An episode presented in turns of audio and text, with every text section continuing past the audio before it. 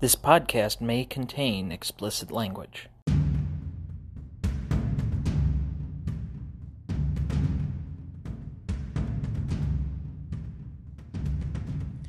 This is the Dynasty Download Podcast.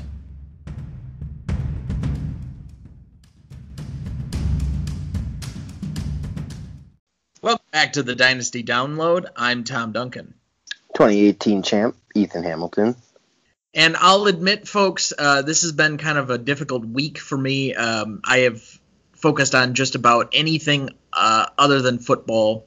There, there's been a lot going on personally and in the country this week. This has not been front of mind. We apologize for this being late, uh, for all of the other things that go with it, but we thank you for sticking around and um, giving us an opportunity to at least bring you some uh, distraction, if you will, because it's time to turn to normal life now. Uh, we're recording this on Sunday morning uh, before the games, and we hope to get this to you with a little bit of time uh, so that uh, you can help set your lineups or uh, do the things you need to do.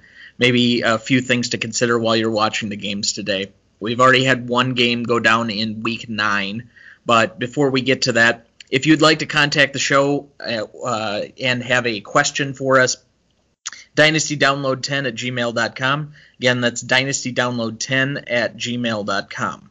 Uh, we would appreciate any feedback. Uh, some basic, uh, I guess, let's float this one. I know that you're not nearly as high on him as I am, but uh, I did get a uh, question over my, let's say, valuation of Brandon Aiyuk from Dumpster Fire yesterday. And my position was, and I, I, think this is where it's potentially valuable for the show, that even though my team has had a bad couple of weeks, it's probably going to lose this week because I have either everybody out on COVID, injury, or a bye week.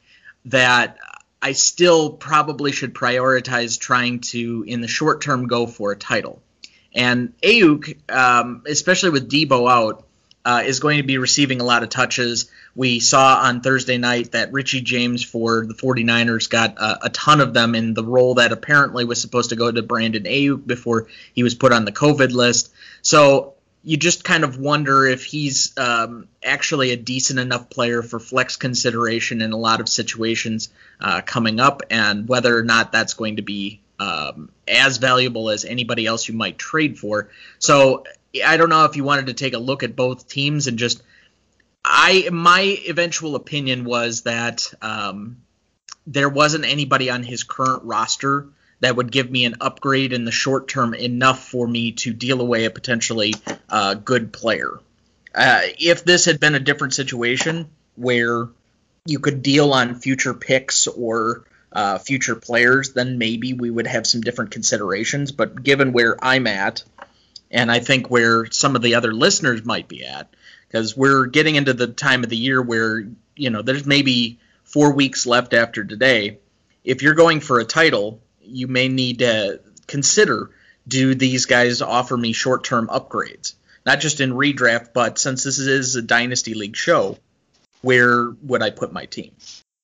Yeah, you know, looking at his squad, he really doesn't have a lot to um, to give up and you know you're right the trade deadline is also in a week for us. Um, it's not that i'm ne- necessarily um, not high on brandon aiyuk i just feel that with the 49er offense everybody is a little bit unpredictable because there's so many the scheme i guess doesn't really gear towards one person. It's about getting in the right play and just making the right play. You know for example like the packers they kind of force feed Davante Adams.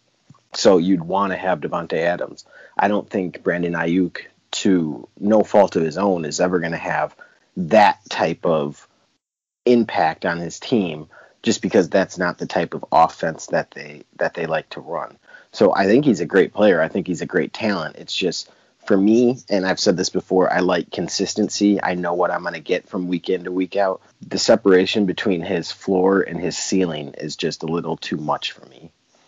So the one consideration I'll make, and I've been paying attention. This is a guy I purely drafted because uh, he was high up on a board. he was a first overall pick, and he's going into a potentially talented offense with a guy who's a great play caller. And so I thought, if anything, he might grow into the role. That initially he might not be part of that, but he's actually shown up a little bit sooner than I thought he might have.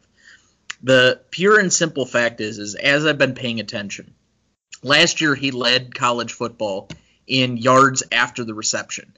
So he's an extremely gifted player after the catch and in space. And there is no better offense right now that probably grants people space than any of these Shanahan type offenses that scheme guys into space and then allow them to kind of work off of that.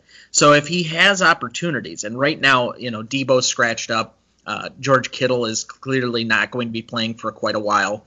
There are going to be opportunities. I heard it on Thursday night during the game that uh, before he was uh, scheduled out that the game plan initially was to get him about 75% of the receiving plays that they were scheduled to make him a focal point of everything that was going to be going on for them. So that does give me some encouragement. And right now if you can tell me that i have a young player that uh, you know come next year is going to be a focal point of the 49ers passing game when they may or may not have a different quarterback who uh, potentially offers more than Garoppolo, or if Garoppolo is healthy again, uh, that you know the they have a lot more opportunities now that they've got different weaponry. Uh, I I think the long term upside as well as the short term upside is one where giving him up on that scenario wouldn't be right. But who who's the type of guy that you might feel comfortable trading him for in Dynasty? Who? That's a that's a really good question.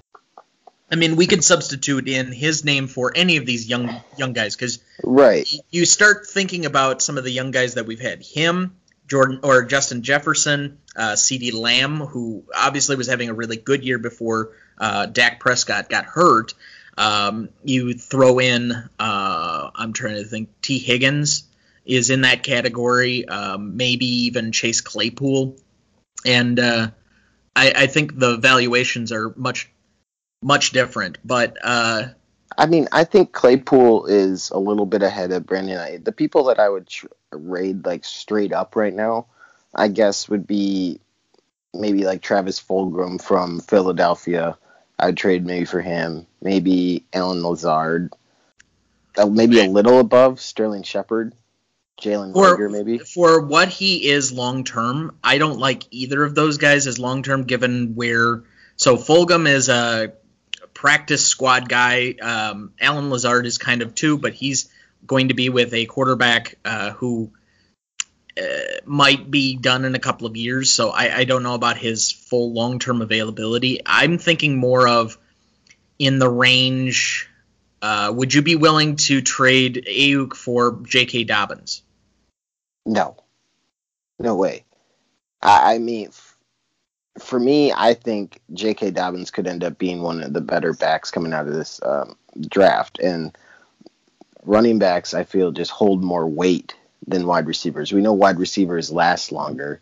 So I guess so, it really depends too on where what position your team is at. Are you in win now, or are you like looking to win within the next couple of years, or are you rebuilding? Well, this is we're we're taking it on the example of where my current team is at. You know, you're kind of sitting in those top spots. You don't necessarily feel good about your roster or potentially being there to win the whole thing, but because of your position, it kind of requires it because at this point you can't really. I, I don't want to use the term tank because you shouldn't really be tanking, quote unquote, in fantasy football, but you you can't try and finish out of the the playoffs in order to get a better draft position, or is something I I'm trying to parse my words as carefully as possible, but basically, if you had a let's say it's any of these promising young wide receivers from this class, and you were looking for to shore up a position, you know, would you look at uh, for long term viability? Would you trade Aiyuk for Aaron Rodgers if you were short at quarterback? Yeah, I think that range is about right. Would you think Darren Waller? Mm. If Okay. I'm oh, if I'm like would I trade I guess sorry, would I trade Brandon Aiyuk for Darren Waller or would I trade Darren Waller for Andrew or for Brandon Aiyuk? Let's assume you're the owner of Aiyuk, and all of these trades are from Yeah. that standpoint. Would I trade Brandon Aiyuk for Darren Waller? Yes, I would. And I'm sorry, then I need to correct my last one. Would I trade Brandon Aiyuk for J.K. Dobbins? Absolutely, in a heartbeat. You know, I mean, I'm trying like, to think of I'm trying to think of where the line truly I is. feel like 'cause he's I, I think this is such a, a unique decision by comparison. Obviously, we're just extrapolating from a larger standpoint than we normally would be because of the circumstances and context. But I'm trying to provide the long term thinking where people if they're this is the first time you're in dynasty this is the type of stuff that you've got to assume you've got to not only think about the short term but the long term and this is the thing not only if i offered enough short term viability uh, I think the classic example would be somebody like Todd Gurley, who Dumpster Fire just traded for Cooper Kupp and a pick upgrade. You know, if if you were willing to get rid of Aiyuk, it would be for somebody like that who offered you short term uh, upgrade at the running back position. That type of situation. In a, a normal circumstance, if he were healthy and the offense were back at its peak, you might say somebody like Raheem Mostert might be maybe in that ta- category. I don't think you're getting one of the top backs. I don't think you're trading Joe Mixon if you're in a bad position for him. Uh, But I mean, I, I think reasonably you could ask for Jonathan Taylor, CEH, maybe. in in dynasty or in redraft because not in dynasty man i i understand that um jonathan taylor and even clyde edwards helaire to a certain extent are not living up to expectations but one careers are so long not at the Oh, running back position. We, Yeah, we I- said it on multiple occasions. So here's here's my argument, okay? And this is just simply an argument. I think I would place because of how, especially if you're in a PPR, a full PPR league, for your team. I mean, we talked about it when we were reconstructing Ed's team before the draft. That receiver was probably a better way to go to draft for him initially because you wanted to put together long-term um, depth and build your your team out that way, and then put the running backs in at the back end, unless you had one of those like absolute studs you can't pass up type of guys. You know, the Saquon Barkleys, the Zeke's, that type of situation. Which even then, like Christian McCaffrey went in the with the fourth pick in the first round one year, his uh, rookie draft for us.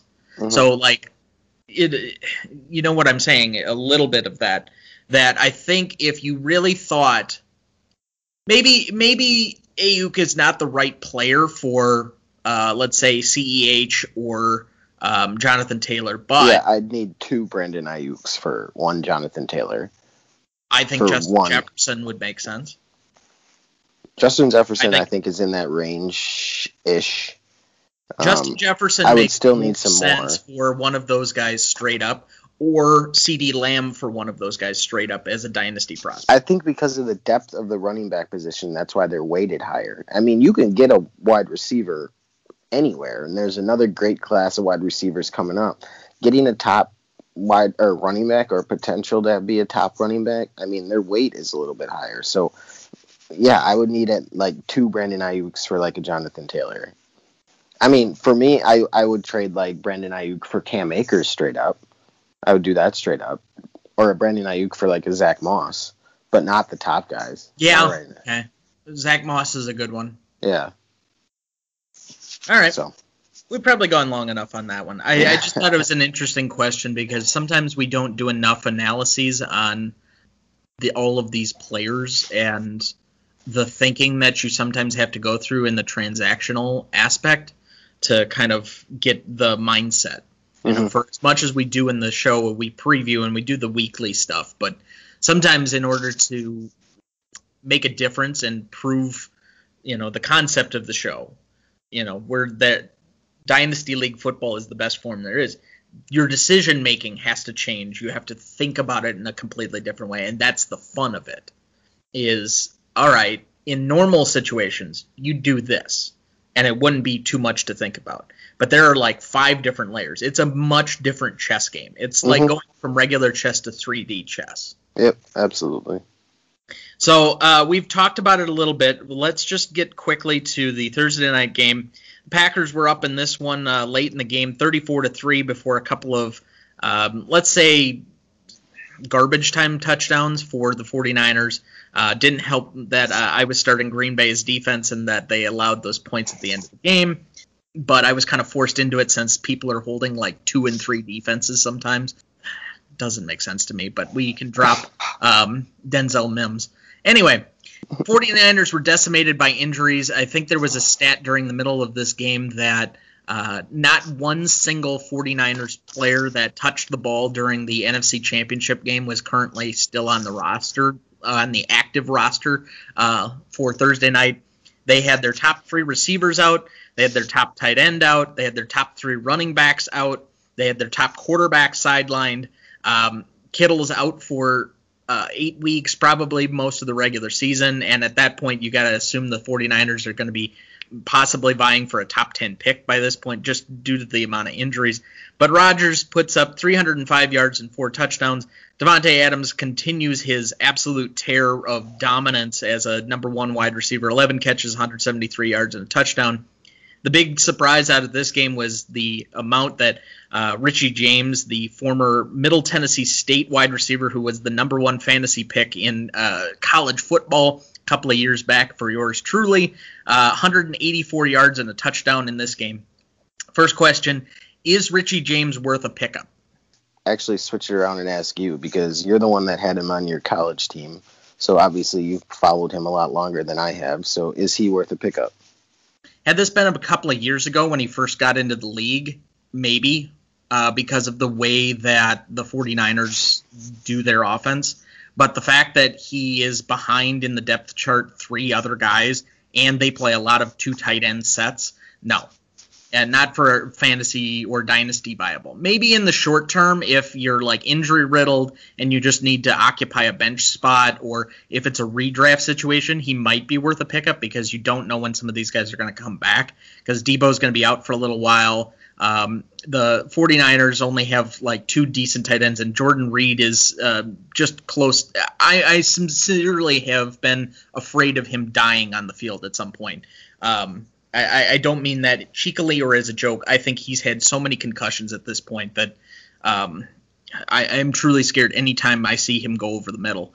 But the one thing, again, I'll say guys that do well in space. Richie James was always a guy in college who was kind of that guy. And so if they start to give him more opportunities or he creeps into that rotation um, instead of somebody like Kendrick Bourne, then maybe, but I'm not counting on it. And so right now, as a dynasty asset, he's not high up on my list. So Uh, the- I yeah, I agree with everything that you said. I don't think he's going to turn into like a Travis Fulgham or anything like that.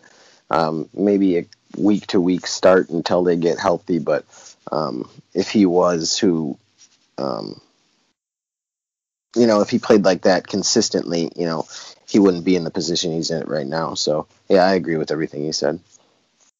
I will say that uh, for all of the disciples of um, Kyle Shanahan in that offense, so you put him in a Sean McVay offense, you put him in a um, I'm forgetting the name of the Bengals coach, but he's the former quarterbacks coach for the Rams. Um, you put him in a Matt LaFleur offense for Green Bay that I think they can scheme him into space. It's just right now, it doesn't look like the 49ers really want to give him a whole lot of touches, and they kind of had to the other night, and a lot of it was in garbage time. So you got to take it with a grain of salt. But the bigger question for me, though, is I think we need to have this conversation. He was out for several weeks during the middle of this season, but he's already produced double digit catches on, I think, three of the four weeks that he's been healthy. Um, at least 100 yards in I think every game that he's been a part of except for maybe last week. And he's put up a, a I think his touchdown rates are huge. uh, is Dev- where does Davante Adams essentially place in your wide receiver hierarchy of number ones? I think he, we can comfortably say he's in the top five. But where would your top five be right at the moment? Um, I can for sure tell you he's in my top three, um, and in no particular order because it's kind of impossible to do. It would be. Oh wow! I just blanked there. Um, it would be Nuke, Nuke Hopkins, Davante Adams, and DK Metcalf would be in my top three wide receivers right now. And then I'd throw in there Julio, and you can't forget about Michael Thomas as well. Um, so I'd throw him in there. But um, for me, Davante Adams is for sure one of the top wide receivers in this league. From his route running um, to his concentration catches, his 50 50 balls, um, watching him play football is such a fun thing to do. Um, and you know, I mean, defending or opposing teams know, you know, his name is at the top of everybody's scouting report and he still goes out there and gets double digit catches, get multiple touchdowns, um, contested grabs, because you know he's the only wide receiver on the squad essentially, uh, and they still haven't found a way to stop him. So yeah, Davante Adams is for sure in my top three um, for wide receivers in this league. All right, assuming full health, right now from what we've seen this season, okay. Uh, my order would be thus: Davante Adams one, DK Metcalf two, Nuke three, Julio Jones four, Tyreek Hill five. Oh, Tyreek. Okay. I mean, I could, I can get down with that. I really, really can. You know, your top three is essentially is my top three, and I mean, I could accept that order. The only Yeah. reason I would make the argument that Davante is number one is he combines the sheer volume of Nuke with the touchdown ability of DK. So DK Metcalf has gotten a lot from not a ton of receptions, save for last week, where he had, I think, 11 or 12. But in most weeks, he is not being fed the football or targeted in double digit numbers. He's getting a lot of long plays and um, great long touchdowns. He's a great deep receiver.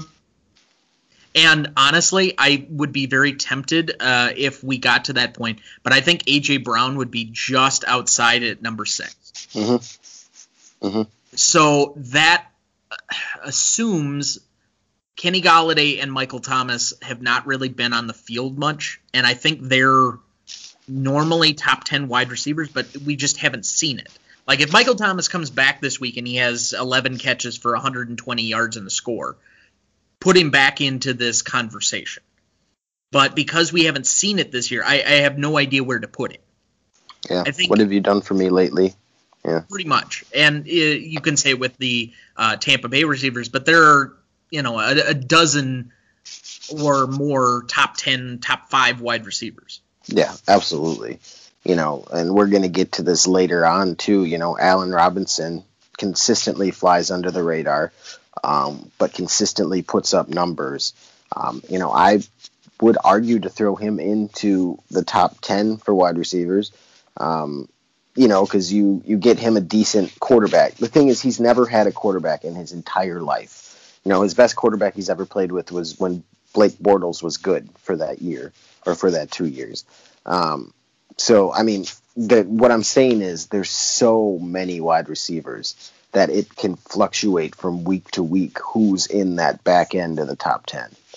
Well, and for what they were producing, I, I would argue that they were producing top 10 numbers earlier on in the season, uh, and one of them still producing at a high level, Will Fuller and Amari Cooper. Yeah. I mean, yeah. you could you could easily make arguments for those guys. We forgot Stefon Diggs, although Yep. he's fallen off because Josh Allen hasn't been producing much lately. I mean, there are so many good um, stud receivers that you can fill out most of your team that way anymore. I mean, Calvin Ridley didn't come into this conversation. Yeah. I mean, Yeah. it, it's it's literally all over the field. Terry McLaurin, you know, DJ Yeah. Moore when he's doing his thing, and then Courtland Sutton, uh, who I was really, really high on. Um, if he can ever be consistently healthy and ever get consistent quarterback play, I think he has an ability to flirt with the back end of the top 10 from week to week as well. And we didn't even mention like Keenan Allen or anything like that either. So, Oh yeah. You know, the wide I, receiver. I think very highly of Mike Williams out there, e- even as much as that. And you start to think about it, and I, I'm very uh, curious, I guess is the right word, about what the wide receiver crop is going to be out next year. I looked at a seven round mock draft yesterday, and they had like DeVonta Smith going to the Patriots. I mean, dude is fr- like he may be the best receiver to come out of there since Yep. Julio. Yep. And I Yeah. thought that last year. I was so oh, yeah, he was the best wide receiver on the team last year. yeah. Yeah. And that was a team that had like all those studs. Yep. So, So I don't know. I, I, it's there, and but then you start thinking of the the flight of. So Justyn Ross is coming off of a knee injury. I, I'm trying to think of some of the other guys. Tylan Wallace out of Oklahoma State. Uh, there are at least a dozen good wide receivers coming into this draft, Yeah. and will probably be drafted by uh, teams in the 20s. So you're going to potentially good offenses. We didn't mention Adam Thielen yeah. who's had a really good year and has been comfortably inside the top 10 of wide receivers uh, for the entire season. You know, he hasn't had like great up and down, but he's had some weeks where he's been huge. So it's just an interesting conversation to have. But we've probably spent 20 minutes doing stuff other than previewing the week, which is usually the point of this episode. All right. So by weeks Cleveland, Cincinnati, uh, the Los Angeles Rams, and Philadelphia. First game up we have today uh, is probably one of the more interesting matchups and kind of a week where you kind of have to throw at a dartboard to find out what games may or may not be good. But Ravens at Colts, the simple question I have out of this one, you have two rookie running backs. Uh, Mark Ingram's going to be out. J.K. Dobbins went over 100 yards last week. And even though we were really high on Jonathan Taylor coming into the season, more points this week, Jonathan Taylor or J.K. Dobbins? Um, you know, both of these guys are going to be going up against very, very good run defenses. Uh, the second and the third uh, for fantasy points um, so far this year. Um, but I'm going to have to go uh, with J.K. Dobbins for this one because Mark Ingram is out. Um, if he was playing, maybe it'd be a different story. Uh, we still don't know how healthy Jonathan Taylor is. And that backfield is becoming a little murky, where it's like, well, we don't really know the percentage of carries each person's going to get um, for Baltimore. And who knows? Maybe this is um, maybe this is a week where J.K. Dobbins never lets go of the starting uh, running back spot because we know Mark Ingram only has uh, this is the last year of his contract. So I'm going to go J.K. Dobbins just for pure um, uh, because his opportunities will be a little bit better. But both of them are going up against stud defenses today. I think I would tend to agree just because Taylor has been more disappointing and it's going against two big defenses uh, today. I honestly don't expect either of them to have great games, and I expect this one to be very ugly. Uh, I think this is a game where we could get a defensive score more than um, uh, one of these guys to potentially score. It, it's just going to be a very tough game, and even though it's in Indianapolis, where you know there's no weather because they're playing in a dome, the the defenses are better playing better right now than either of these offenses. So uh, I I look at this one as a playoff seeding. I look at this one as a potentially big matchup um, for the AFC because the AFC's been deeper so far. But I'm not expecting big things out of either of these guys if I had to um, start either of them this week. Broncos at Falcons. Uh, we have a matchup of the two running backs who went in, I think, the 2016 draft. Um, Melvin Gordon III and Todd Gurley II, both taken in that same first round uh, by different teams. So more points for you though this week, Melvin Gordon or Todd Gurley. This one also, you know, the run defenses for both of these squads are about the same at nine and eleven uh, ranks respectively in fantasy. Um, but this one I'm going to go Todd Gurley uh, because Melvin Gordon I think has found himself and now a running back by committee with uh, Philip Lindsay. Um, Lindsay had a really great game. I think it was last week or the week before. Uh, within the last two weeks, I just think Todd Gurley they give him his touches, um, and he's been pretty productive with them. And he also leads the league in uh, rushing touchdowns, or he's up there.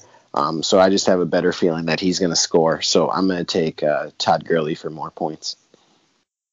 Pretty much fully agree with whatever you just said uh, as far as the the full encompassment. Um, Melvin Gordon has kind of fallen into the passing game role uh, the last couple of weeks with Philip Lindsay. The one question I'll have is if they're um, trying to save up Todd Gurley like they did on that Thursday night a week and a half ago.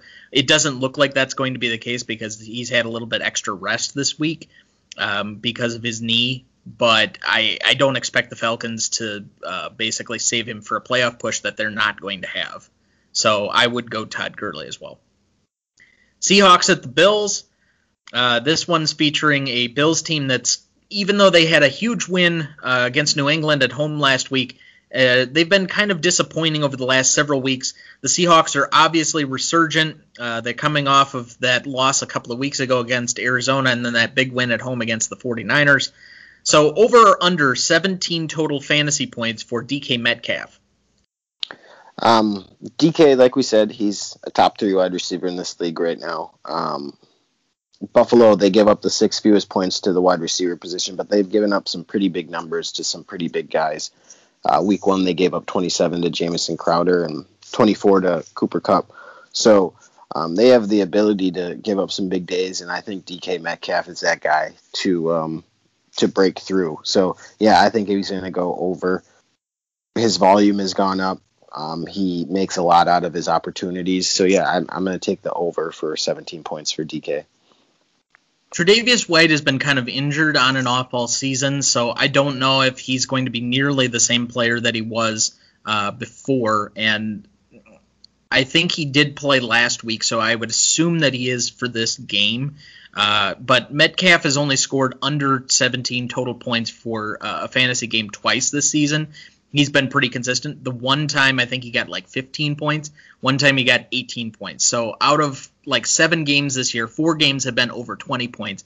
I think it's I'm going to just bet on the averages that Metcalf ends up with over 20 points like he has been all year. That's what you expect out of a top three wide receiver right now. Bears at Titans. Uh, this is featuring two guys that we previously mentioned in our wide receiver conversation. I wouldn't say that the Bears are necessarily um, high on any other conversation or have any other stud player um, even we had a slight discussion on David Montgomery the other day, but you really can't compare him against Derrick Henry, who's leading the league in rushing and is just an absolute monster. But bigger game for you this week, AJ Brown or Allen Robinson? Chicago has been very, very good against wide receivers. Um, Kyle Fuller is a very underrated, underappreciated cornerback in this league. Um, so you imagine he's going to be spending a lot of time with AJ Brown. Um, but then you have Allen Robinson going up against a pretty bad Tennessee Titans secondary. Uh, I think they give up they top five. I think for giving up points uh, fantasy wise. I think they give up the third most points or something like that. But then you think of the Chicago Bears offense, and you think of how hard Allen Robinson has to work to get points, and then you see the emergence of uh, Mooney a little bit, who uh, Nick Foles seems to like. Um, he gets a decent amount of targets, but I think that also has to do with the attention that Allen Robinson gets. Um, so just that's where I'm kind of at. Um, so I'm actually going to go AJ Brown um, because I think for sure he is their number one target, but he also has Corey Davis on the other side who's quietly having a pretty good year as well. So I don't think he'll be AJ Brown, I don't think he'll be in as much double coverage and see safety over the top as much as Allen Robinson will. So for that reason, I'm going to take AJ Brown just because I think he's going to have um, a little bit more space to work with than Allen Robinson. So Mike Vrabel comes from the Bill Belichick school of we're going to take away your number one thing. Yep. Except that the Titans have not been able to take away anybody's anything nope. all nope. season. Nope. So I'm going to go with Allen Robinson on the standpoint that the Titans defense is just disappointed overall. And even though I think AJ Brown could have a very good game in this, that they're going to even out the touches in a lot of places. And the Bears may focus a lot on uh, Derrick Henry, which has been why the wide receivers have produced. But I also think that some of their corners and their back end are a little bit better uh, than some other teams um, that are pretty weak when they have to devote so much of their running game or their defensive scheme toward Derrick Henry. So I'll go with Allen Robinson on the standpoint that the Titans just haven't been very good. Uh, Panthers at Chiefs. Uh, we did get word that Christian McCaffrey is projected to play this week. We don't know to what extent. Uh, he's coming off of that injury that's kept him out basically for the last uh, six, seven weeks. Uh, this is kind of the timeline that we expected when he got hurt in, a, I think, week two. So, what do you expect with him coming back, and what does this say about the Panther offense? You know, I'm always um, a little worrisome when it comes to players coming back from injury, especially significant injury. Um, I like to wait a week, um, but then sometimes it really pisses you off when you do wait a week and you're sitting there and your stud has got 20 to 30 points on your bench because you didn't trust him. So for me, and as good as Christian McCaffrey is, and as important as he is to this team, um, I'm going to start Christian McCaffrey if I have him and I would expect a pretty decent day from him. You know, you start your studs, you go down with your studs, um, and you feel good about it because at the end of the day, if they didn't perform and some random person on your bench did, like, sure, that hurts a little bit, but you can't tell the future. So I, I would feel much more, I would feel much better going down with my studs uh, swinging. I will say this, and this is not just a app or applicable to fantasy, and it's the conversation that I have all the time.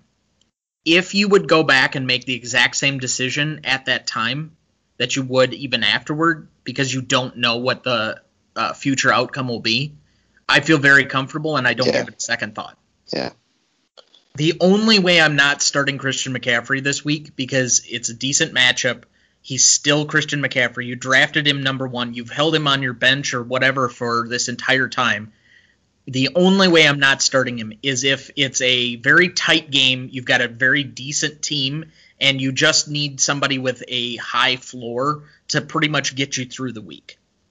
That's that's literally the only. Eh, but there, the circumstances of your team, because you probably drafted him number one, are that your team is not likely uh, to be in that position at this point. So, bigger game though for you, the Chiefs' wide receiver core or the Panthers' wide receivers. Again, this is not total receiving options, so you have to exclude Travis Kelce from this conversation. Just wide receivers. Just okay. wide receivers. You know, um, both of these teams are very, very good against wide receivers. I think ranked third and fourth um, in fantasy for fewest points allowed. Um, so these secondaries are very, very good.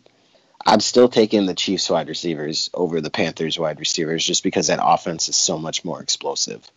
Not having Travis Kelce in there, obviously, you know, that takes away a little bit because you got Tyreek, you know what he's going to do. Um, and then you just got a, I don't want to say a bunch of random guys, but you don't know which guy is going to be number two, you know, for the day because they kind of switch it up. You'd think Hardman, but you never truly know. Um, with the Panthers, you do know with Robbie Anderson and DJ Moore, but you know the Chiefs' defense is is pretty damn good, and um, I'm just going to go with the better team for this one. So I'm going to go bigger game as the Chiefs wide receivers. I would mirror your thinking, but as you were kind of going through that, I've kind of changed my mind, and I think I'm going to go with the Panthers wide receivers. It's been very simple if you've watched any Chiefs games this this season that a lot of teams are playing a too deep shell and trying to make the Chiefs throw underneath. underneath they don't yep. want to give up the big play. Mm-hmm. And Mecole Hardman and Tyreek Hill are big play type of guys. They're not possession receivers. They're not getting a huge amount of um, volume and targets. That usually goes to Travis Kelce. So if it's just purely wide receivers, because I don't think that Sammy Watkins is going to be back, and he was playing kind of that role, that possession receiver guy. I'll go with uh, Robbie Anderson and DJ Moore uh, to potentially have a ton more um, just underneath catches, the small ones, the five, ten yard outs, the um, just stuff intermediately that uh, move the chains type of thing this week than I will with uh, Kansas City. But overall, I, I, don't think you can really go wrong. You're starting your guys this week, even though the matchup um, isn't as good as you might think it would be. Lions at Vikings. We did get some early news on this game uh, just this morning. Matt Stafford was cleared from the COVID protocol. He will be playing. Uh, obviously, Kenny Golladay is out for this game, but you do upgrade your passing options for the Lions. Unfortunately, though, I don't know if this is a game that I'm heavily favoring the Lions, and these are two teams that have kind of disappointed in a lot of ways uh, this season so far. So we'll look at the bigger fantasy implications for uh, the Vikings. Last week we had a big game out of Dalvin. The wide receivers had pretty much nothing to say for it. Um, the other few weeks that we've had big um, games out of the wide receiver core, Justin Jefferson and Adam Thielen, we haven't had huge Dalvin games. So I'll say bigger game, Dalvin or the Vikings wide receivers. You know the way Dalvin Cook played last ran last week, um, you would ha- have to say it's really hard for them to do anything else. You know, they went into um, Green Bay, they kicked their ass. You know, um, Detroit they give up the second most fantasy points to running backs. That's all I need to hear. You know, I'm Dalvin Cook is going to have a bigger game. They're going to run the ball down Detroit's mouth, and they'll throw when they need to, but it's not going to be unless they get down big you know, early for some reason, and they're they're out of game script. But I think Dalvin's going to have a bigger game than the Vikings wide receivers, and I feel super confident about that. Normally, this is kind of that tiger versus the field type of situation. You're expecting uh, an entire wide receiver core versus one player, but because it's Dalvin, because of what he just did, the fact that they are playing the Lions, I, I, think the Lions are a little bit skewed in the fact that they gave up a bunch of points to James Robinson and Aaron Jones, but ultimately, I, I would tend to agree. I think the Vikings are going to be in cruise control in this game, and if that's the case, they're going to be running the football. So unless they're saving Dalvin Cook for the playoffs, and which you know the Vikings are not in a position to do that, uh, I don't think they're running Alexander Mattison. I think they end up handing it to Dalvin 20 sometimes in this game, and he does the most with it. That is not to say that I am not extremely hopeful that the Viking wide receivers play well this week, given that I'm starting both Adam Thielen and Justin Jefferson, but I'm not hoping on it. Let's say that. Giants at Washington. This was a good game a couple of weeks ago.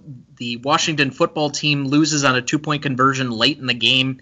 Um, this is featuring two pretty decent wide receiver twos right now. Terry McLaurin and Sterling Shepard, who has 14 catches, 133 yards, and a touchdown in his last two games since coming back from injury. So the bigger game for you, Terry McLaurin or Sterling Shepard? Last time Terry McLaurin played against um, the Giants, he had a pretty decent game. He had 12 targets, though, seven catches for 74 yards, um, just under 11 points. And then New York, they give up the 11th most points to the wide receiver position. Um, but then the last time you see, the last time that Sterling Shepard played against Washington, he uh, really didn't do too much. Actually, I think he might have been hurt. Um, he was um, out for that. Game. Yeah, he was hurt. Um, but Washington, quietly, they've had a pretty decent job playing against wide receivers, and the fantasy points um, dictate that. Um, they give up the fewest points to the wide receiver position, but I think a lot of that is because they get run on a lot. I guess for me, I'm just going to go with somebody that I feel a little bit more confident with, a little bit more consistent, and that's Terry McLaurin. Um, with Sterling Shepard, he's a little up and down.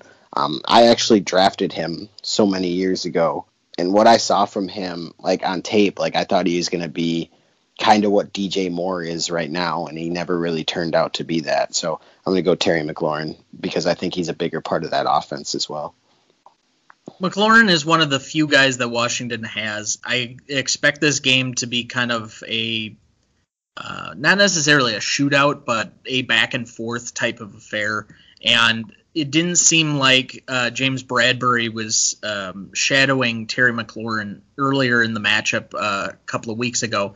So I will go with McLaurin as well because I think he's produced a little bit more, but I think Shepard is showing enough to be flex uh, curious in the the last couple of weeks.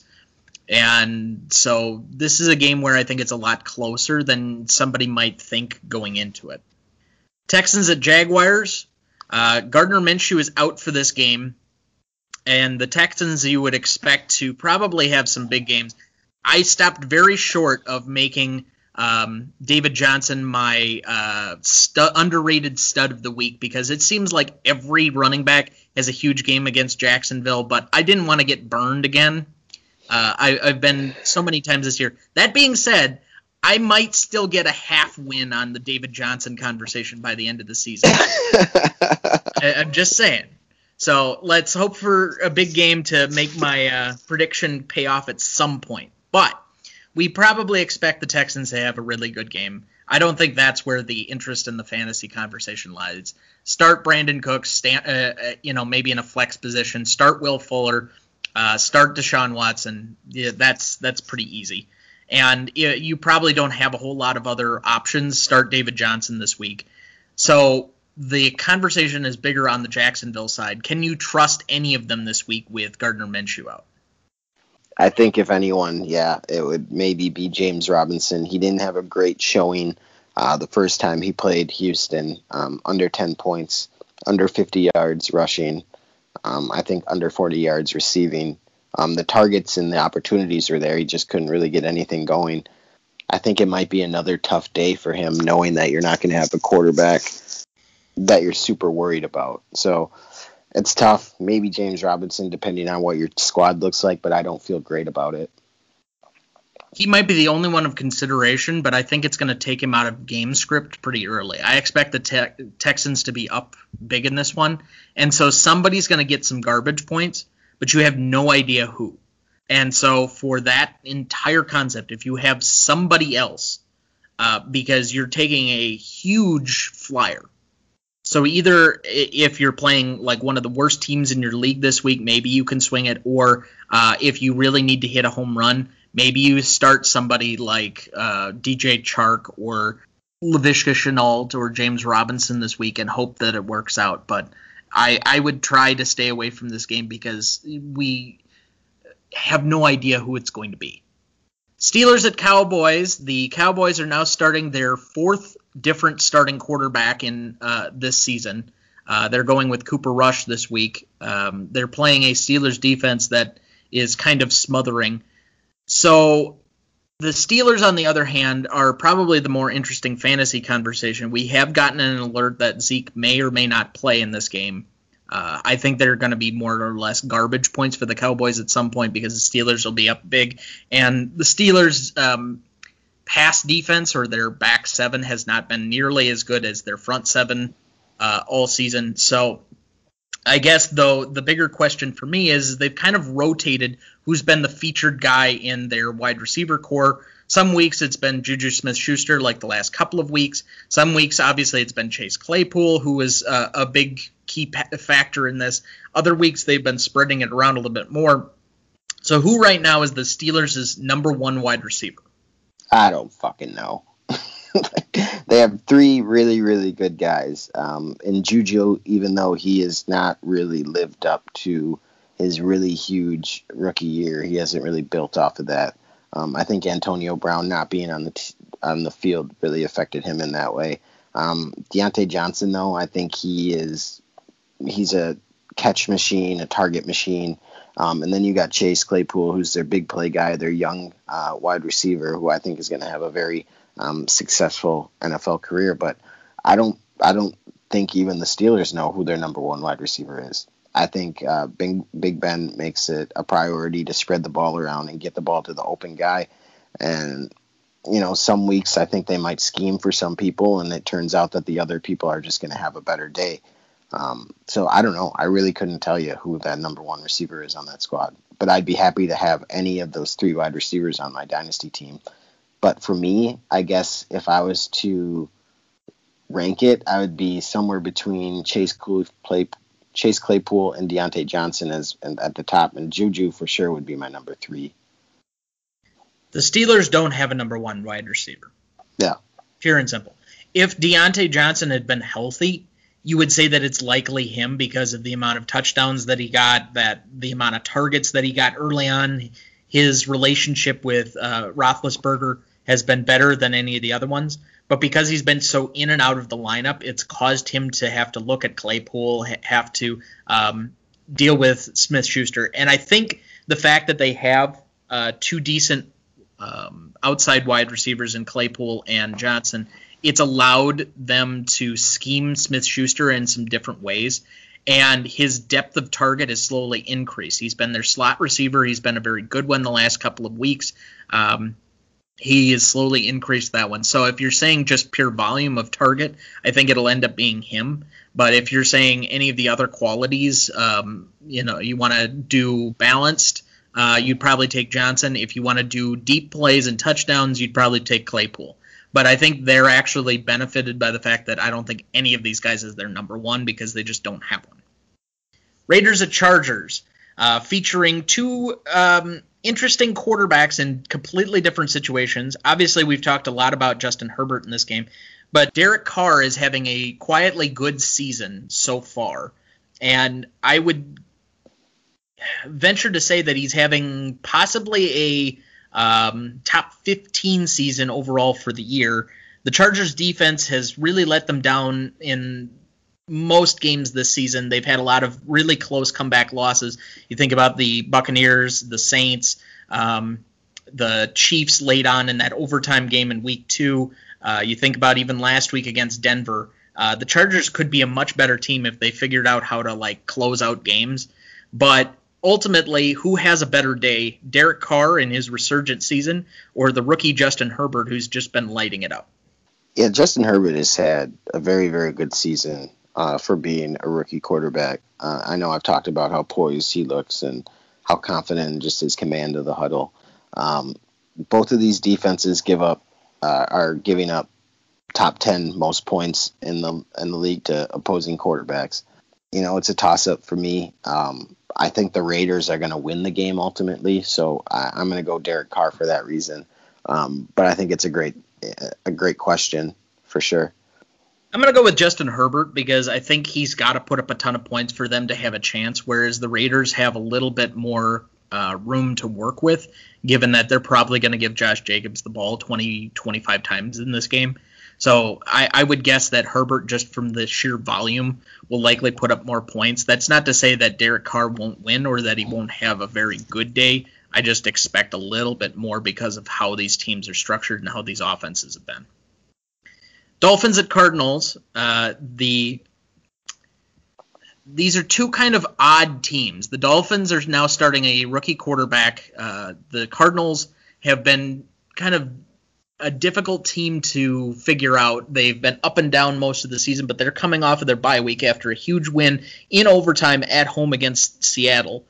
And right now, we've said this coming out of our uh, review episode from the other day that we don't really expect the uh, Dolphin offense to do a whole lot right now with Tua as the starting quarterback until we've seen it. Uh, Myles Gaskin is out for this game. Uh, this game is in Arizona. So I think the bigger questions lie on the Arizona offense, which has been very fantasy friendly this year. You obviously have Nuk Hopkins, which we've said is a top three fantasy wide receiver. You've got Kyler Murray now as your starting quarterback. He's been extremely fantasy friendly. So more total yards in this game, though. Uh, even though it seems like Kenyon Drake is on pace to actually play in this game, but Chase Edmonds, who's been resurgent, who had a really good game a couple of weeks ago, or Nuk Hopkins. Man, they need to keep Kenyon Drake off the field. Um, you know, Miami they gave up the eighth most points to running backs, and they give up the eleventh most points to sorry, the twelfth most points to uh, wide receivers. Uh, you do add in though the ability for Chase Edmonds to um, you know catch the ball. Obviously, that goes into his total points, is what makes this question pretty difficult. But I still think it's Nuk Hopkins because I don't think um, you know Edmonds. He's not a he's no Christian McCaffrey. You know, he's no Chris Thompson or anything like that where he's going to rack up a bunch of receiving yards. Um, I think he's going to still have a pretty decent day on the ground. Um, but at the end of the day, you're you're you're stud and the one you want to work the ball to, and still that I don't think Miami has anyone that can stop him as Nuk Hopkins. Um, I think he'll have a pretty big day coming out of the bye. Um, you know they've had two weeks to work on it, um, so yeah, I'm going to go Nuk, Nuk Hopkins for this one. With Kenyon Drake coming back, I think it's going to end up being Nuk Hopkins um, because the Cardinals frustratingly don't give Edmonds the ball nearly enough. Uh, I think he's the more explosive player out of him and Drake right now. Drake has had his issues with his uh, feet, his ankles, his uh, knee this year. I, I, think, other than maybe being their goal line back, they really should be giving it to Edmonds between the 20s, and they just refuse to do that so far this season. So, if they free him up if he becomes their primary uh, running back, at least between the 20s. I think there's a very good chance that Edmonds kind of comes out of his shell and ends up having a big game, and they don't have to feature Nuk nearly as much. But right now, other than Kenyon Drake and uh, Kyler Murray being the goal line guys, uh, I think this is probably teed up for Nuk, even though he's going against a difficult Dolphins secondary that had a pretty good week last week against Jared Goff. So, Saints at Buccaneers is probably our biggest game of the day. I think this is our Sunday night game, which thank God we got a decent Sunday night game. Not like that Dallas um, Philadelphia debacle last week. And I think we're nearing the point where we can flex in the best game of the week into Sunday night so we don't have to deal with the dreck that was that. But uh, this is obviously a game between the two quarterbacks. Uh, they're both possibly going to break Jerry Rice's all-time record for fantasy points in a career uh, during this game. They're the top two in every statistical category for quarterbacks ever. They're both 40 plus. This game is really about and will be defined by Tom Brady versus Drew Brees. Uh, we obviously had the Saints win at home early in week one. We thought that the Buccaneers were going to have a lot more struggles the Buccaneers have clearly been the better team since that week one. So, the better total fantasy game for you, Tom Brady or Drew Brees? Um, do we know if Michael Thomas is back? He is supposed to be playing today. And I'm sorry, I Emmanuel Sanders is he supposed to be back as well? That I do not know. Kamara is fully healthy. Uh, it looks like, uh, save for Emmanuel Sanders, that the Saints will be full strength. Uh, Antonio Brown is supposed to play. Right. I don't think Chris Godwin is playing. Gronk I think Chris playing. Godwin is playing.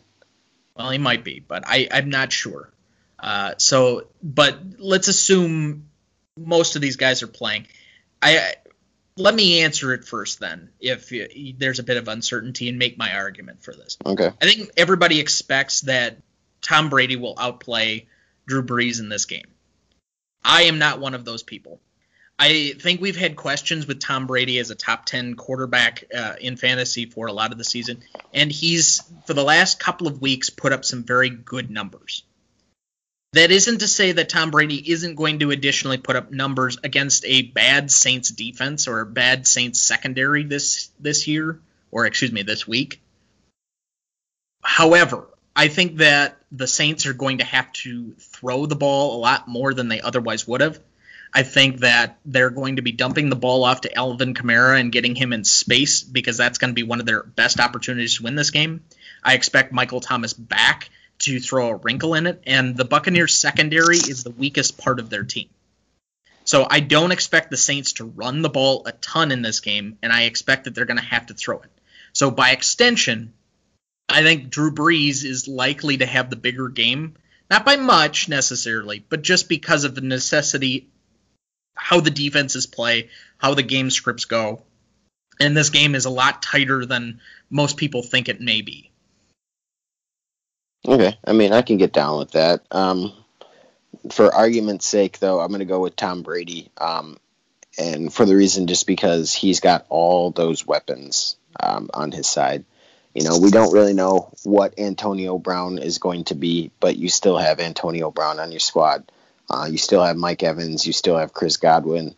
Um, you know, and your run game is slowly but surely coming um, coming through as well. For me, I don't think this game is as close as you do. Um, so, I mean, I could imagine then because of that, Drew Brees having a bigger game just because, you know, he has to throw more, he has to make up the difference. Uh, but I think Tom has a couple uh, touchdown passes, at least two. Um, and I do, I think Antonio Brown gets one because I think they're just going to make a point to get him the ball in the end zone just for that storyline and everything like that. So I'm going to go Tom Brady. That's fair. So for everything we said about the Sunday night game, we have to move to the Monday night game, which is the most pointless fantasy uh, game of the week. I don't know if Jamison Crowder is going to be playing. So if that's the case, there might it may not be a single uh, starting player for anybody's fantasy team playing on Monday night. And we have the Patriots at the Jets. Uh, the fact that I even have to watch this might be bothersome to me, but I guess the one lone fantasy question right now might be Damien Harris after he had a decent week against Buffalo last week. He's playing the Jets, who you know may or may not be a decent matchup. The Patriots obviously need this game to remain relevant to a certain extent. Can Damien Harris get another good week to be at least in the flex conversation? I don't. You know, I that one's tough. You know, because Patriots they're tough for me to to figure out because you never really know what the hell is going on. Um, New York they give up the second most points to the running back position this year, so I mean, yeah, I can see him having another good week, but I'm not putting any money down on it if that's what you're going to be asking. Um, you know, no, I'm going to go with no. I don't think he has another good week just because the the New England Patriot offense they rotate so much each person that's very unpredictable to um, decide who's going to have a decent week or not. And I just don't think they're all that great. So no, I don't. Since you made the comment of laying money down, I think it is a good, helpful reminder that uh, we do not necessarily encourage nor support gambling on this program. With that, we're going to give you our upsets of the week here in a second and uh, that's against the point spreads. So take that with a grain of salt. I've actually been pretty good on my upsets of the week this year, which has been interesting. Uh, that being said, I will just give a very basic rule of gambling: never bet any money that you're not willing to lose. I say that from experience. So, who is your underrated stud of the week? My underrated stud of the week, and I don't maybe you can consider it underrated. But I'm going to go J.K. Dobbins. I really do think that he has a pretty decent week. Um, I think he's going to get a little bit more work this week as well. Um, but we did say, you know, that Colts defense is pretty damn good. Um, but for me, uh, I I think this could be a J.K. Dobbins, you know, breakout game where he then takes a hold of the backfield and never gives it back for for years to come in Baltimore. I think this is the week that we look back and we say, "Oh my God, I can't believe I didn't pick up Zach Moss." Okay. Because ben is going to love to hear that. I, I, I understand, and he should be proud of that pick. I picked him up in my one redraft league, and I have him in. And uh, ESPN keeps alerting me that there are other people on my bench projected to score more. But you know what? I'm taking a chance because I think the the book on Seattle is is you're gonna have to run the football to try and keep Russell Wilson off the field as much as possible. And I think Buffalo has to reestablish their running game in order to make uh, or put less pressure on Josh Allen to go out and be extraordinary all the time. So they're in a decent matchup. You expect Josh Allen to have a better week, but they're going to need to do some play action and some different things. I expect Zach Moss to have at least one touchdown in this game, and I think he's possibly going to tip over the 100 yard mark uh, against a Seattle defense that has not been great overall. I already gave my game of the week. Uh, Saints at Buccaneers. Buccaneers are currently favored at home by four and a half points. But what is your game of the week? I'm going Seahawks at Buffalo. Uh, Seattle's favored by three points going into Buffalo, you know, that's always a tough place to play. I know there's no fans, but still, like mentally, it's always a tough place to play.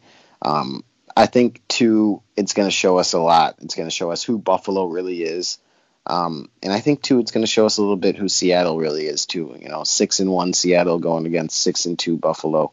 Um, I think that one's going to be a fun one. Again, I think it's going to be an ugly game, but I, I'm keeping an eye, just personally, I'm keeping an eye on two other games this week Ravens at Colts and Panthers at Chiefs. So I think those, not necessarily for fantasy purposes, but might be entertaining. Ravens Colts, that one's going to be ugly. it's going to be ugly, but I think because of the implications it may have, that that one um, It'll be fun. at least is important. Yeah, yeah. So I, I don't know how much it's going to rate on the fun meter. All right, our upsets of the week. And again, I think I'm riding like a five or six week consistency streak. I even called the or Broncos coming back against uh, the LA Chargers last week. So let's see what we can do. I did not see a lot of great upsets. I'm heavy on the favorites this week. If you're just purely asking me, I think Baltimore uh, ends up winning over the two and a half. I think uh, that uh, Seattle gets more than the two and a half uh, in Buffalo, even though it's a tough to play uh, place to play, and they're going on the road a long way. But just give me either of those games. But I guess if I had to pick one upset of the week, and there are a lot of very high lines um, this week, so that's been where the struggle's been at. But I will take the Bears six and a half at the Titans. I think the Bears have a really good shot of winning this game. If there's going to be any defense that's going to possibly shut down that Titans offense because they can bottle up Derrick Henry and put them in bad game scripts, I think it might be the Bears. So if I have to pick one, that's where I'm going.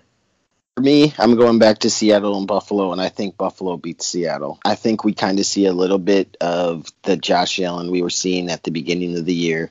Um, Zach Moss as well. I think he has a pretty decent day. Um, yeah, I just feel like Buffalo, they're at a point now where they need to decide what type of football team they are. And this is a really, really big game to do that. Um, it'd be a really big win, so I'm going to go Buffalo over Seattle.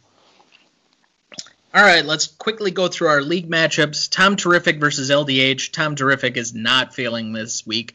Uh, one point out of Bobby Tonyan for uh, Green Bay versus 31 plus uh, out of Davante Adams for the opposing team. I think this one's pretty much locked in the bag. Uh, Akron Pros versus King in the North. This is obviously a uh, playoff implication game. Uh, go Akron Pros. Uh, Dynasty Football League versus Dumpster Fire. Uh, two teams that are near the bottom. This might be a uh, potential, let's say, preview matchup of the uh, consolation bracket for the number one pick. Uh, New Boot Goofin versus Ed Winners, another, uh, let's say, out of the playoffs matchup. Uh, Robert or Rogers Rabbits versus Shadynasty. If Shadynasty doesn't win this game, and let's hope that, good lord, that is so. Um, I, I think they need to uh, hold up their team and start trading away assets. Is that what you're saying? um, so Dynasty felt um, a little bit better um, going into the week, dealing with some injuries, but we're gonna be okay. Trade deadline's coming up with a week, so um, last week to evaluate to see if we can make a championship push. Thank you to all the listeners and Dynasty players out there. We appreciate you. We will be back again, probably as uh, um, regular as we should be now that we can concentrate on real life again. Uh, the country's kind of can take a breath. Uh, so we'll recap week nine for you uh, coming up next week. Until then, Wear a fucking mask, and we will talk to you next week. this podcast was mixed, produced, and edited by Thomas Duncan. It is a production of Ronnie Duncan Studios. Our technical provider and distributor is Anchor FM.